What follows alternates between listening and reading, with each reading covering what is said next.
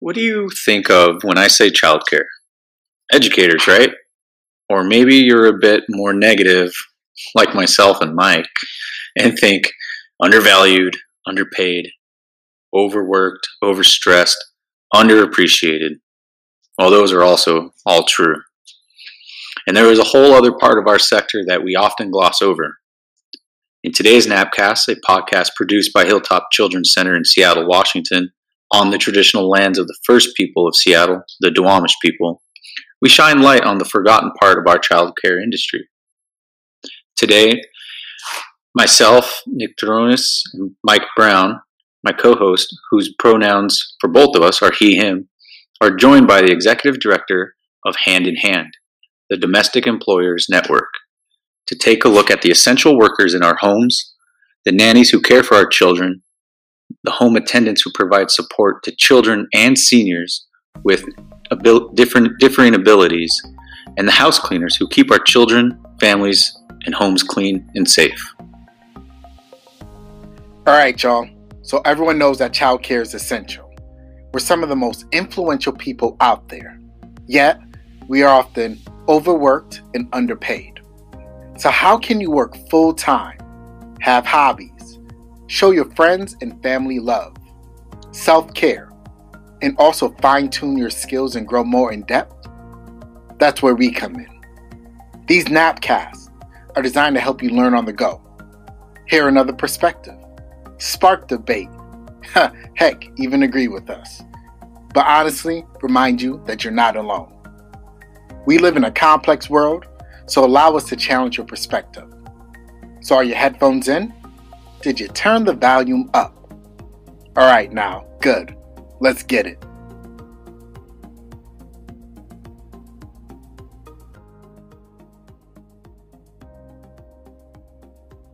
So I was in the store the other day grabbing a bottle of wine, you know, just such a healthy way to deal with month seven, eighth of this pandemic, this election, and everything else twenty twenty uh, has to offer. And the cashier was just making small talk and asked me what I did for a living. So when I said I was an essential worker, can you guess? She actually said teacher, which I was like, oh, wow, that's the first thing. Like, that's the first time anyone has ever answered that. They usually go and look at me because I have a bigger build. They're like, oh, football player. And I'm like, I wish I made that much money.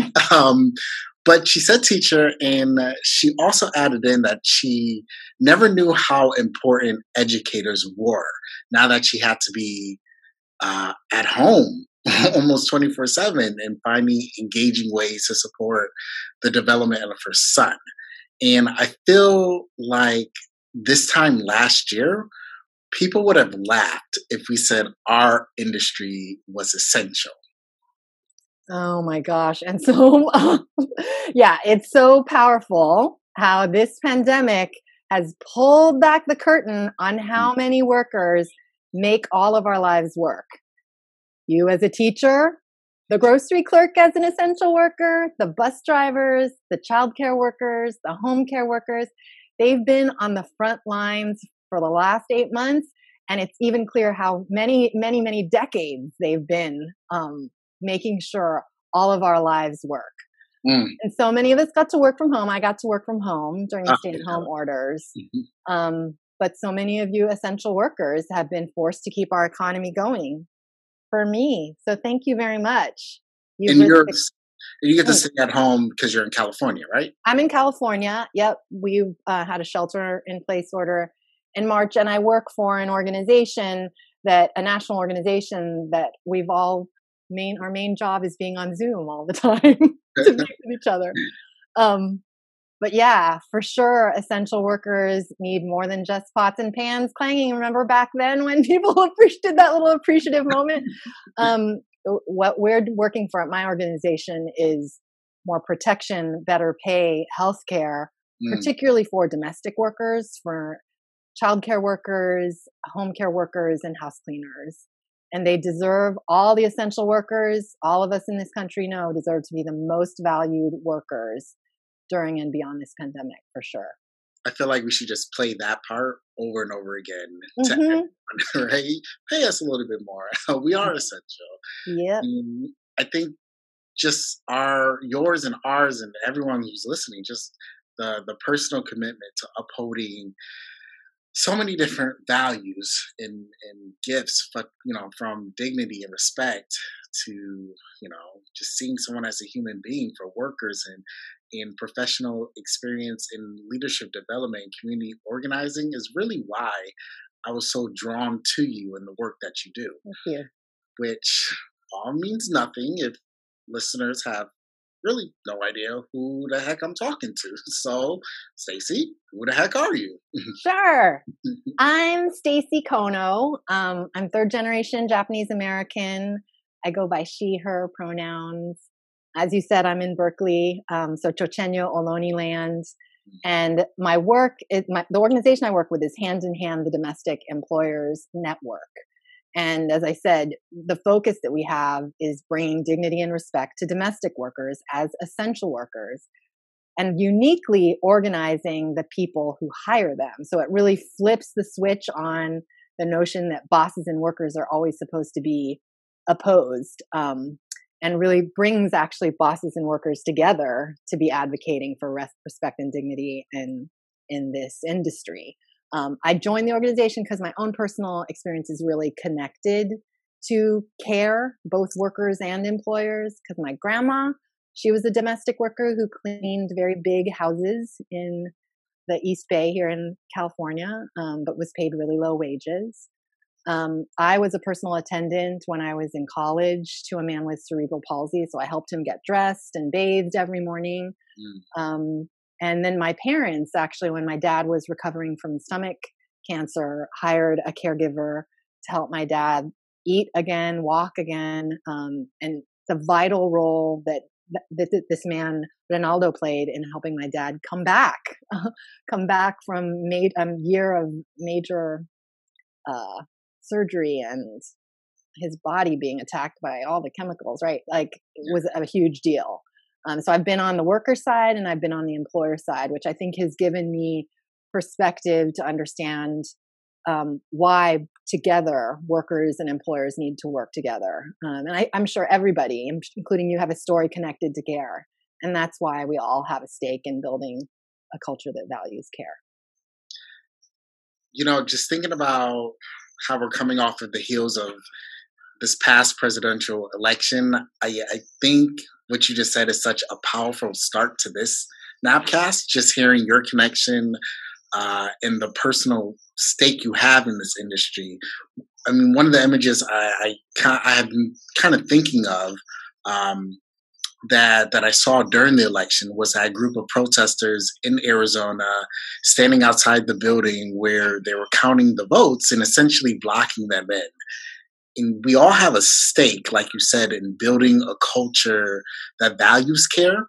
And for me, it was kind of disheartening seeing that scene, because that's the exact opposite of what both of our organizations are really trying to achieve, directly and indirectly, working to create really this cycle of love and, and care, respect and humility in people. And, you know, twenty twenty has made it hard to do that, right? Being a part of a leadership team makes it even more difficult. There is just no clear sign for what September twenty twenty-one is going to look like for any of us. I might need all my staff in order to do this work. I might only need ten. We might have to close our center. And I imagine it's just the same for other centers, organizations, and other parts of the childcare industry like yourself. Mm-hmm. Yeah, yeah. Well, I it totally resonates with me that it's it's a challenging time to be in a leadership role, and then to connect it back to this moment, it's like when we don't have a leadership model in the White House to actually follow, who's actually supporting working people, small businesses, nonprofits. You know, it's it's even more challenging um, because it makes all of our jobs harder. Um, But for sure, um, like we've just been talking about, schools and childcare centers and essential workers should be the ones that our government is prioritizing at this time, who's, who we're supporting, because they make the rest of the economy work.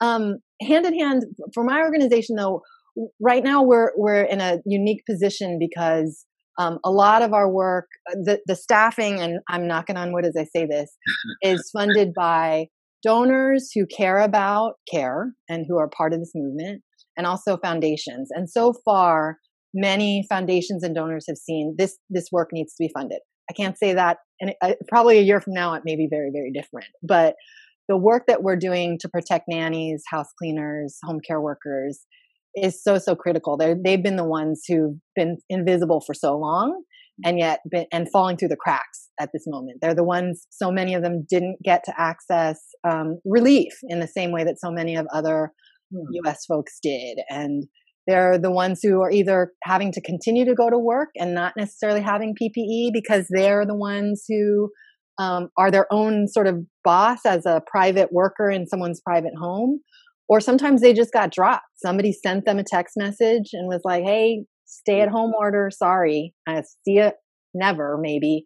So all of these workers, majority women of color, Black women, immigrant women, are left in the dust and, and needing to, to find the money to pay for their rent and, and food on the table. So um, when the pandemic actually started, at first what we did was we urged domestic employers, people who employ nannies, house cleaners, and home care workers, to keep paying them, because so many people, their paychecks weren't affected in that period. And if they could keep paying, just as big corporations were doing for their employees, that's the right thing to do. We knew not everybody could do that, um, but that was something we were really challenging f- folks to do, to bring value to the work.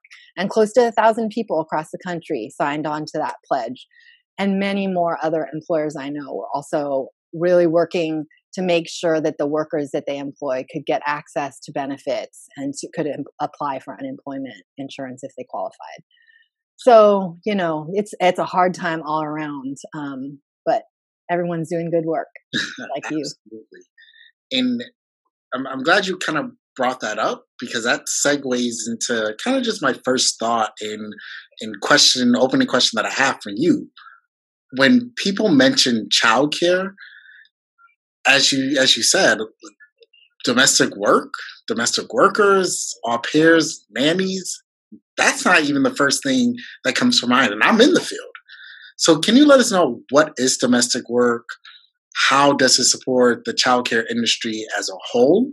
And why should we, educators, policymakers, lobbyists, et cetera, et cetera, should start to include domestic work and domestic workers in our language when we fight for a more equitable workforce?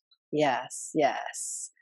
Well, so for us at Hand in Hand, but also the broader domestic workers movement, our sisters at National Domestic Workers Alliance, they use the term domestic work to refer to the labor that's done in private homes, including childcare, house cleaning, elder care, support for people with disabilities. Um, and sometimes that work is, um, these workers are employed by an agency that basically deploys the worker to private homes. And sometimes, and actually most of the time, it's an individual person, family member or um, family that's, that is hiring directly and paying either through payroll or, or paying cash to this worker to do the work in the home. Um, Domestic work has its roots in slavery, so it's no coincidence that the majority, as I was saying before, of the workforce is Black women and immigrant women of color. And then also, layer on to the, the intersectionality of it, right? Caring, giving, and domestic work has culturally been assigned to women. It's the women's work. Let them take care of the kids and wash the dishes and, you know, um, uh, clean up after the rest of us kind of thing. So both racism and sexism is at play in how domestic workers are treated. That's why we see the low wages today, the vulnerability to exploitation and abuse, little recourse for accountability. Mm. And it's also it, hand in hand, because of our work with employers, we're seeing that's why there's a lack of awareness on employers' parts. They are getting the same ideas that they're, they're a part of sort of this whole ecosystem that devalues this work, even as they know that it's essential to their lives. Um, most people don't even think of themselves as employers. So sometimes that's a paradigm shift we have to create for them, right? Oh, I just have a house cleaner coming to my house, you know, once a month to help me out, but I'm not an employer. Mm. We want to challenge them to see, no, actually, it's a valued and legitimate pr- profession, mm-hmm. and that you as an employer have responsibilities. Um, sometimes there's some shame people have attached to it, right? Because of class stuff, like, oh, I don't want to admit I'm have someone who's helping me out. But in fact, we are in a society that is so interdependent. We need each other. And this work should be celebrated and valued. So like you were saying before, the pandemic has taught us that the value of essential work and caregiving is so critical. And that's why in our organizing, we really try to bring folks together, people who care about equitable public policies and systems to support domestic worker rights and protections. Now, no matter how how many times I hear it, I read about it, or I talk about it, it still surprises me just how ingrained slavery, slavery and yeah. the legacy of it is still rooted in many of our systems and, and in our thoughts. And I just knowing just knowing who I am, right? I'm an anomaly as a Black male working in childcare. And I get it on the regular, a lot of derogatory comments or micro insults when I disclose that I work with young children. Mm-hmm. And from from what it, from the sounds, because it sounds like from what you're saying, right? Your industry is mostly, that was a tongue-tied thought I had. Um, what it sounds like, your industry is mostly filled with um, femme-identifying people as well. So what are some of the, the cultural stigmas, the stereotypes, um, the comments male domestic workers face? And what are some of the ways that you're supporting them as they navigate this cultural racism? Mm-hmm. Yeah, definitely. I, I would imagine male domestic workers and male-identified Um, domestic workers do face some level of challenges and probably still have some male privilege, right? In terms of, um, of, of the workers that I've talked to, there are cases where sort of the way patriarchy works, mm-hmm. that, um, that in some ways, some men are seen as protectors and, um, and so that they often will get some jobs more so than women right now. During um, the pandemic, as some employers have been trying to bring workers into their homes to help with their kids doing online learning, um, there are lots of cases where race and, and gender come into play, and, or, and education. We want you to be somebody who is college educated. If, if um, we'd love to, for you to speak English fluently to do this work. And there's ways in which in the process then women of color, immigrant women get sort of left out of um, the work. And we hear so many stories, particularly from Black women who share just the, the challenge with racism that they face on the daily from work. And I'm sure it's the same for men of color and Black men as well in this industry, that there's ways in which our color makes us, as much as the color is what it is um, visible, it actually makes this workforce invisible um, and, and leaves folks so vulnerable to wage theft, being ignored, um, not getting benefits, not being seen as serious work. It, as, and I see that with the education as well, just the ridiculous assumptions people have made around um, how teachers should be accommodating in this time period, the hard work teachers are doing to actually flex to make sure, because our, our government isn't setting us up to be able to, to deal with this pandemic. So, um, I do feel like class, race, gender is fully at play. There are hierarchies within it. And in the end, what we want is for care work to be valued in the way that, in the way that we do in our hearts. I mean, I think so many people just see it, oh, that's sort of a feminine thing. We actually are going to value the technology and, and the other sort of fancy cars kind of stuff, but really the labor that should be valued in our society, if it aligns with our values, are is really the teachers, the domestic workers, all the workers that are making, um, building our communities and caring for us. A lot of a lot of what we do on our Napcast is, is to try to raise our level of consciousness of of the inequities that that are being that are happening within our world. So bringing it back to the work that you do, are there things that employers, which in your case are homeowners mostly, um, are there things that they do that perpetuate cultural racism against your workforce, which are mostly Black and immigrant uh, women ex-workers? Mm-hmm. Yeah, you know, um, and again, this is part of the, the larger systems and cultural ideas that are so deeply ingrained in our society. A lot of folks don't pay workers well. Uh, they don't see it as living wage work, even though some, like, especially if they're caring for loved ones, like, of course you want to make sure you're paying someone well. They're caring for the most important thing in your life. Um, but oftentimes people try to go on the cheap and they, um, they lower the wages and aren't paying fair wages or don't see minimum wage laws as something that they need to abide by. Um, this work sort of like, oh, these workers come into my home and leave. Um, I, I don't need to pay for benefits or provide them holidays. I'm taking a vacation. Maybe I'll have you take vacation the same time as me. What if instead employers actually said, when are you planning to schedule a vacation? You can take that and I'll deal with my, you know, there's so many just sort of assumptions people have as employers that I think once they have the awareness, then they're able to interrupt it. Right. But it almost sounds like ownership. Yeah. Mm-hmm. Yeah. And then going back to the roots of slavery, right? um, yeah. If this is a working relationship and not ownership, then there should be a fair work agreement. We should be clear about the guidelines and expectations. We can't all of a sudden just add new responsibilities on to the worker who's cleaning our home, because in what we saw in California was after so many of the fires that took place here, workers were just being asked, hey, can you clean up after this fire? Like, they're in a toxic mess. They're endangering their health and safety. Employers should know that's not right.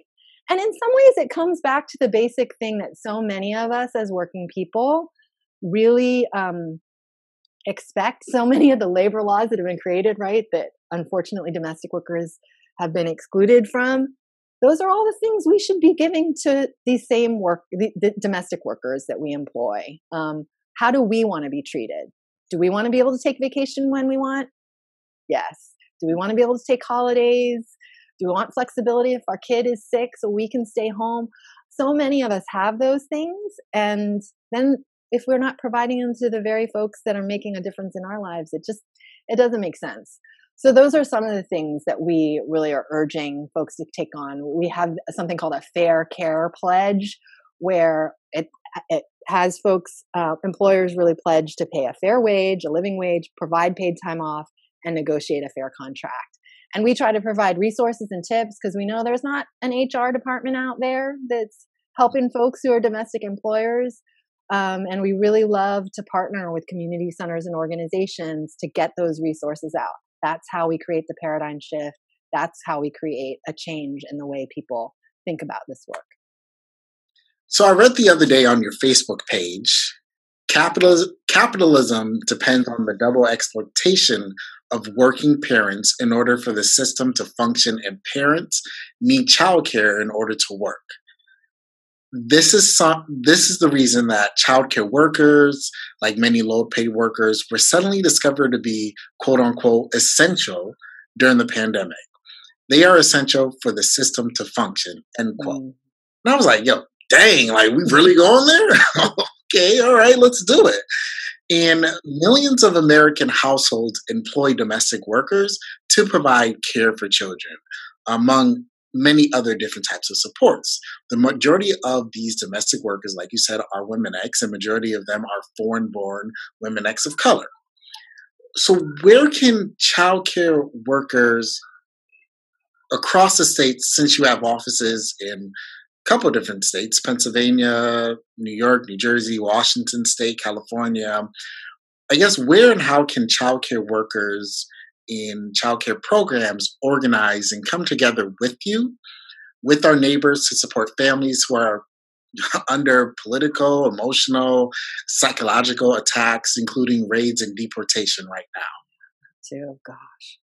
Um, well, you know, so Our, in terms of workers, where workers can go, I would tend to direct them towards the National Domestic Workers Alliance, which is our sister organization that's organizing workers across the country, but also all the different childcare advocacy organizations um, in our communities that are maybe providing direct service, but I think many of them are being moved to get more into ag- advocacy and organizing right now because they're seeing that we actually really need to create systemic change and policy change, not just for the survival of their organization, but for our whole, all of our communities, just the level of challenge and suffering, right? For neighbors, uh, our families. Um, and domestic workers, I'll say, our sisters at N D W A, um, they've been leading the fight for rights um, and for care infrastructure and for our democracy. There's over nine states and two cities, or there's nine states and two cities that have won domestic worker bills of rights to create protections for workers. Um, for your folks in Seattle who are listening in, the domestic worker ordinance that was passed there was led by domestic workers and supported by employers. It provides minimum wage protections, breaks, and prohibits employers from holding on to workers' passports, which you can imagine forces immigrant workers in particular to be in really sketchy situations where they're forced to stay on their job. Mom used to always say, if you want something done, get a woman like some color. Hey, yes. So we're working really closely with workers to organize employers to support these policies, for them to actually change their practices at home, right? Um, all the things we talked about, create contract, pay fair wage. And then one other thing is so many of the employers who have joined us, they've really gained more political awareness and consciousness. So they've gotten involved in these fights against deportations, family separations, raids, the, the movement for Black Lives, because they see, even if they're white employers, they see their stake in actually fighting for a society that values all of our communities um, and how it's tied to winning domestic worker rights too. Um, we really are trying to create and cultivate co-conspirators in the racial justice and social justice movement by bringing in employers who aren't workers, right? Allies who aren't workers, to understand what solidarity and interdependence mean in practice. Mm. Zooming out a little bit, because you said um, Bill of Rights. So yes. I'm thinking about the, Const- the United States Constitution and the Bill of Rights that we have here as, as a country. They were really remarkable documents, and they were deeply flawed. It was constructed by a group of white males, the same males who called indigenous people savages and called Black people three-fifths of a person. The list, the list goes on and on and on. Um, Some people might know that, but the way whitewashed our history and our curriculum is, but that's a different episode. Um, so when it comes to crafting um, your your organization's domestic workers' right Bill of Rights, how are you centralizing voices of color in the process? And I bring that up because that's a topic that I talk to a lot of white leaders uh, across the United States. Um, when they, especially around anti-racism work, and how do I centralize the voices of the marginalized um, when I'm leading with the anti-racism lens, or, or when they're talking about the confluence of racism and power? That's a great question. Um, in terms of the domestic workers' bills of rights specifically, as a demand, It, those those policies obviously had to go through a legislative process, but the actual demands were all shaped by domestic workers, women of color, Black women domestic workers, who basically said, these are our experiences. These are the things that we need to shift and change. Um, and in many ways, a, a, acknowledging that history of where all of the, the bills of rights and the Constitution, where all of those came from, what's really um, remarkable about the domestic workers' bills of rights are the ways in which it's women at the table who are all giving input into creating those demands and these policies. And um, I feel like for Hand in Hand, as an organization that's multiracial and multi-class and made up of employers, our job has been to partner very closely and support um, support the policy proposals of domestic workers. Certainly there's been moments where um, it's been important to name some of the challenges and the the sort of uh, not contradictions, but ways in which, say, for example, overtime pay for home care workers could mean that some middle or lower income seniors and people with disabilities may not get access to the same amount of care. That was a tension in some of the Bill of Rights fights, that it was obviously a worker demand, but it was a challenge. And we found that what we needed to do is come together um, using an intersectional lens to see, we don't want to throw away workers and we don't want to throw away seniors and people with disabilities.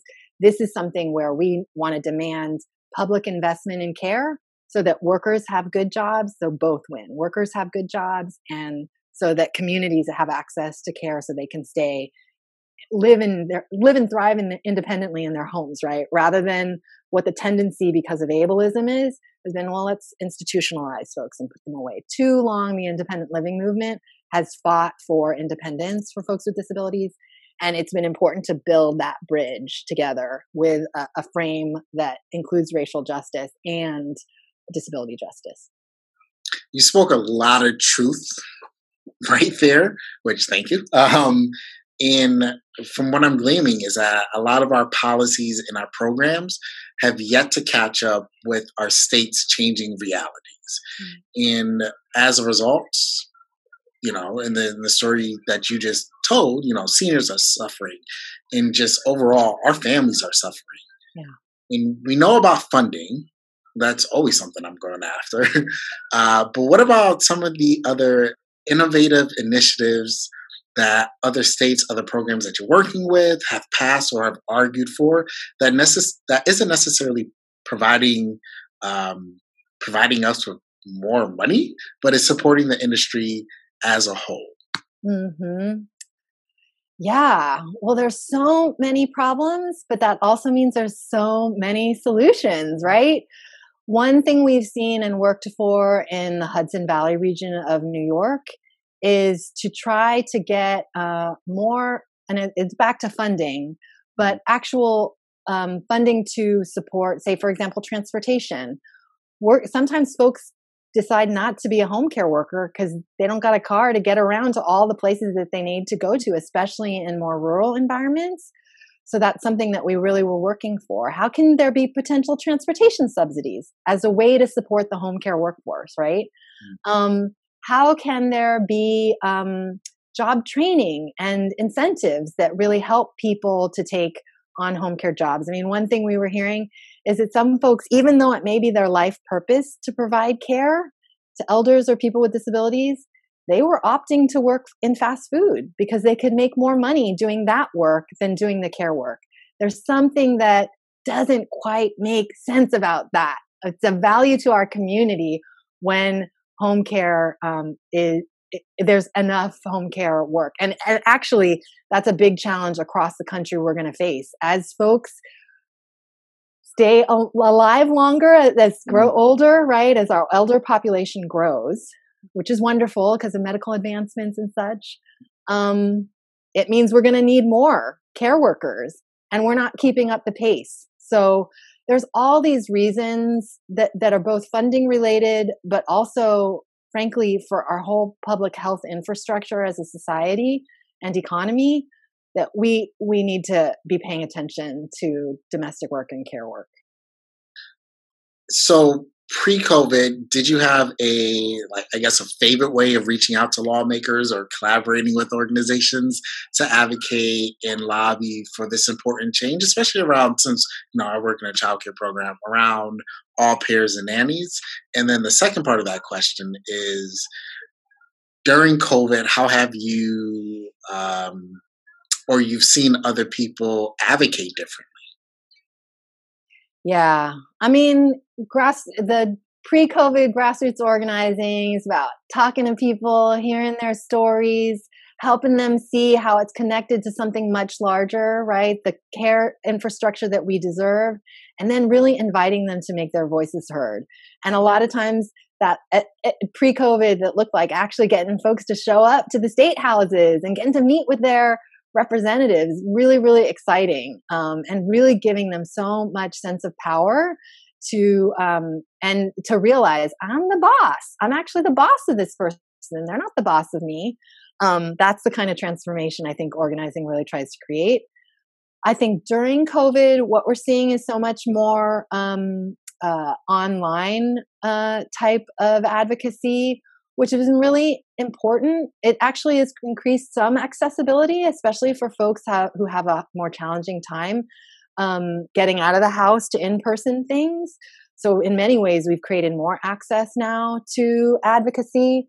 Um, but certainly it's challenging. I bet you you talk to any organizer and they'd tell you it's it's just different when you can't hug someone, right? It's just different um, to be able to build. But I think this, this still the same purpose is there. We want to show people that we all have so much power um, and our stories matter and that we need to tell our stories and come together to be able to create the communities that we want to live in. Do you do you attack it differently if you go into, say we ever, if we ever emerge from COVID, doesn't feel mm. like how, but we will, let's stay positive. Yes. Uh, we're knocking on the door of our elected official, whether that's in Olympia or whether, you know, Spokane, wherever it may be in the state of Washington. Is there, and I'm losing my question already, um, is there, oh, how do you respond or how do you come back when you get dismissed, especially being a woman ex of color yourself?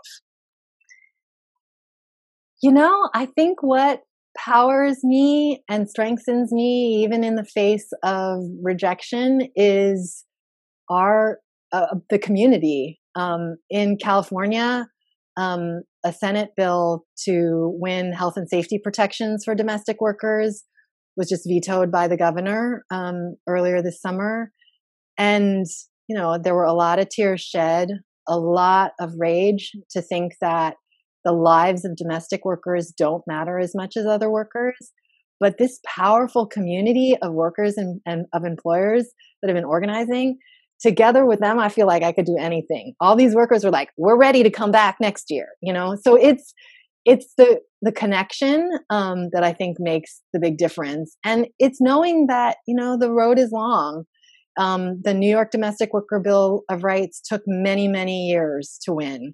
Um, many, many times of going back and back and back. And um, while I want things to happen quickly, including this moment that we're in right now, where we want every vote to be counted. Um, it, it there's a level of persistence that I, I know needs to happen. So I get to be disappointed and angry, and I get to get right back up with my people and move forward. So thinking about community, uh, many of the families we serve here at Hilltop, our little small little community, the families we serve, they have nannies, they have au pairs, cooks, personal care aides. Um, the list goes on and on and on. So in your experience, um, what does a good workplace look like in the home? And I guess, is there a way that centers and programs can support families in ensuring they are partnering um, with each other, with the organization, um, with the community to create and uphold equitable workplaces? Yeah. Our experience is that most employers want to do the right thing. They just don't have the resources and support. In fact, sometimes they're in the middle of a crisis themselves in their lives. That's why they're reaching out to get help in their house, right? I just had a baby and I got to go back to work and I need to hire someone. Or my parent, my aging parent got sick and I need to get someone to help me. You know, it's it's a very stressful and challenging time. But what we've seen is most people, they want to do the right thing. So to be able to slow down and create a fair working agreement is one really essential thing. I think that's that's key for all of us as employees and workers, right? We want a clear job description and we want to be able to have that so that if there's other additional tasks that we get to actually negotiate and be have have that respect and dignity in our work. So that's one key thing. I mean, we really invite employers, if they want certain things to be done, they want to use non-toxic cleaning supplies in their home to, or to please provide that. If they want to do, if they want to have their child um, on the computer doing certain work, to provide that technology and provide orientation even, right? So many of us get oriented when we start a new job. So there's, I think, really basic things that are about what do most workplaces do? what am I going to do? Because my home is a workplace as well. That's really, really key. Um, I think also community groups can play a really great role in sharing these resources. We have most of ours online, but we've also been distributing checklists and other sample contracts, and being able to point people towards resources so that they can be informed is really key.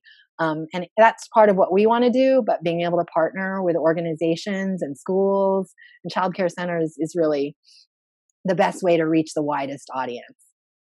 And where can we get that contract and tip sheet? Yes, our website is w w w dot domestic employers dot org. And we have a bunch of contracts and tip sheets, but also resources specifically related to safety under COVID that we developed um, for employers that we've found are, have been really, really useful to folks. Mm. So I heard an action step, and my thing is, can't have action without accountability.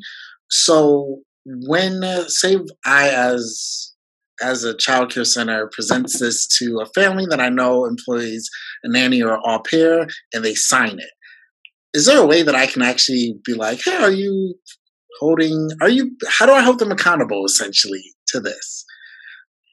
You know, what we invite folks to do is join our organization, become a member of Hand in Hand, and then they have a whole community of support that can also, can both um, hold folks accountable, right? Hold them accountable to what they said they're going to do, to learn about the laws, to follow the laws, but also get the support that they need. We know it's not easy right now. It's not easy, for sure it's not easy for workers, but it's also not easy for so many individuals and families who are employing. So we want to really support folks, and we believe that's what's going to transform this industry um, and transform the the old, ancient, and unuseful ways that can be discarded of thinking about domestic work.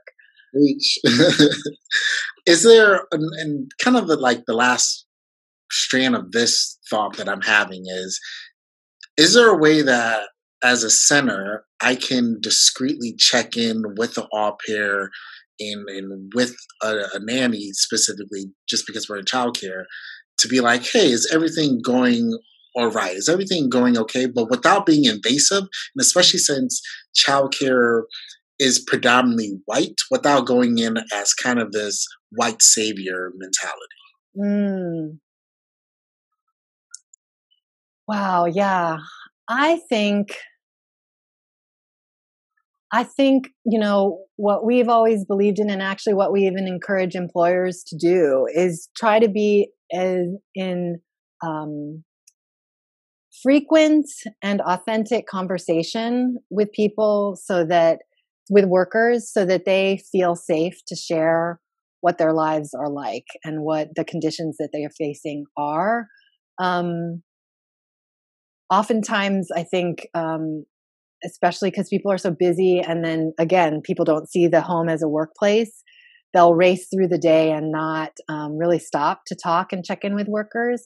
I think the pattern of that and the practice of that is what creates the openness and safety for folks to be able to share what their experiences are.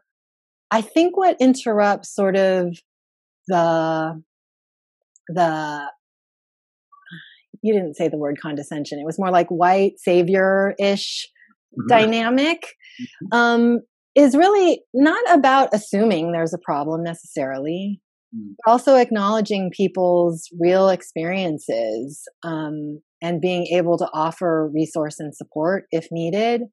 Um, I think that's really key. Um, that and, and that enables folks to feel some sense of power. Also, you know, one thing I've heard is like, for so many employers to really cheer people on, to, to cheer workers on, to know that they deserve respect and dignity. Because I think, you know, oftentimes some employers will say, oh, I wanted to offer this benefit to the worker, but she declined. And there might be politeness in it. There's definitely a power dynamic in it. Mm. But it's really key to say, no, I, I'm, I'm rooting for you. I value you. And so this is what I'm going to give to you. So there's, there's this piece that's not a savior thing. It's about belief in and respect for uh, domestic work and domestic workers. sometimes you, you need to say it over and over again, because I know I am super stubborn and I come from the Caribbean and we will say no, no, no until you ask like the eleventh time. But kind of know that line between, hey, this is a no, I'm adamant, I'm good. And this is a no that's kind of disguised in I don't want to be seen as needy or a lot of other kind of negative connotations that, yeah. that we grew up in. Yeah. Yeah, I hear you. So at some point of our, in our lives, most of us, we either fall into one of these different categories or know someone who does. Now that's seniors, um, someone living with a chronic illness, being um, disabled, or uh, living with temporary injuries. And my mom used to say, you know, if common sense was common, everybody would have it. But I bring that up because if we have ever uttered the words, I believe in social justice, or I'm a social justice warrior, then we really need to be fighting for fair labor practices, um, uh, basic protections, living wages, and uh, something that keeps coming up in our conversations, just that deep respect for those fighting for justice for people with various disabilities, both visible and invisible. So I kind of just want to wrap up our chat today with your thoughts through an intersectional lens on what are things we need to commit to as individuals and as organizations to honor disabled children and build a society in which every child and every adult can find and access the supports they need in order to thrive. Mm-hmm. Yeah. I mean, I think one of the main things Hand in Hand focuses on is really getting people to practice their values, what's core to them, in their home as domestic employers and out in the world in the exact same way that you're naming. Um, we think about intersectionality as a framework first created by Kimberlé Crenshaw as a way to recognize the multiple ways our society oppresses groups of people based on race, gender, ability, class, sexuality, all these overlapping identities, right? And so just as we've been talking about it, it meant, it's meant that domestic workers as Black immigrant women face increasing challenges to access power and respect because of the multiple isms that they're facing in their lives. And for people with disabilities, particularly for people with disabilities who are low income or queer or of color, they too face those overlapping barriers. So if we understand how layers of oppression affect multiple identitied communities, we can center their experiences to ensure that everybody has everything they need. You know, it's like they talked about the fight um, with the American Dis- for Disabilities Act and creating the ramps on the sidewalk so people, so wheelchairs could use them. I mean, both parents um, rolling uh, strollers actually benefit from that. You know, it's it's it benefits us all if we actually pay attention to the intersectional lens, I think is the point. Um, if we ensure access for people with disabilities, we're going to actually create more access for everyone. If we hold value for public safety that includes protecting Black trans folks, all of us will be safer. If we care about immigrant women being connected to their children and their families, all families will be together, right? So th- there's a piece about it, I think, that it's both about our values and making sure that the folks most deeply affected and excluded um, because of oppression actually are helping to shape our world, because that's only going to make it better for all of us. Hmm. Guess we'll just have to leave it at that for right now. We're, I am. I feel so blessed just to be able to have this opportunity to chat with you today, to learn from you, to hopefully educate uh, a large part of our population and people. I start calling them Napcasters now. I don't know if that's nice. Hopefully we'll catch on. Um, But I guess just in closing, is there anything that I think we missed or that I should have asked you that you would love to share with us? No, Mike, this has been a great conversation. Um, I just loved talking with you and hearing your thinking as well as we sort of weave together this conversation. Um, I guess I'll just repeat again, folks can check out Hand in Hand, the Domestic Employers Network at www. domestic employers dot org or on Facebook at Hand in Hand, the Domestic Employers Network. We're happy to be connected to folks and get your help to keep connecting to more people. Thank you, Stacey. I appreciate it. Thank you.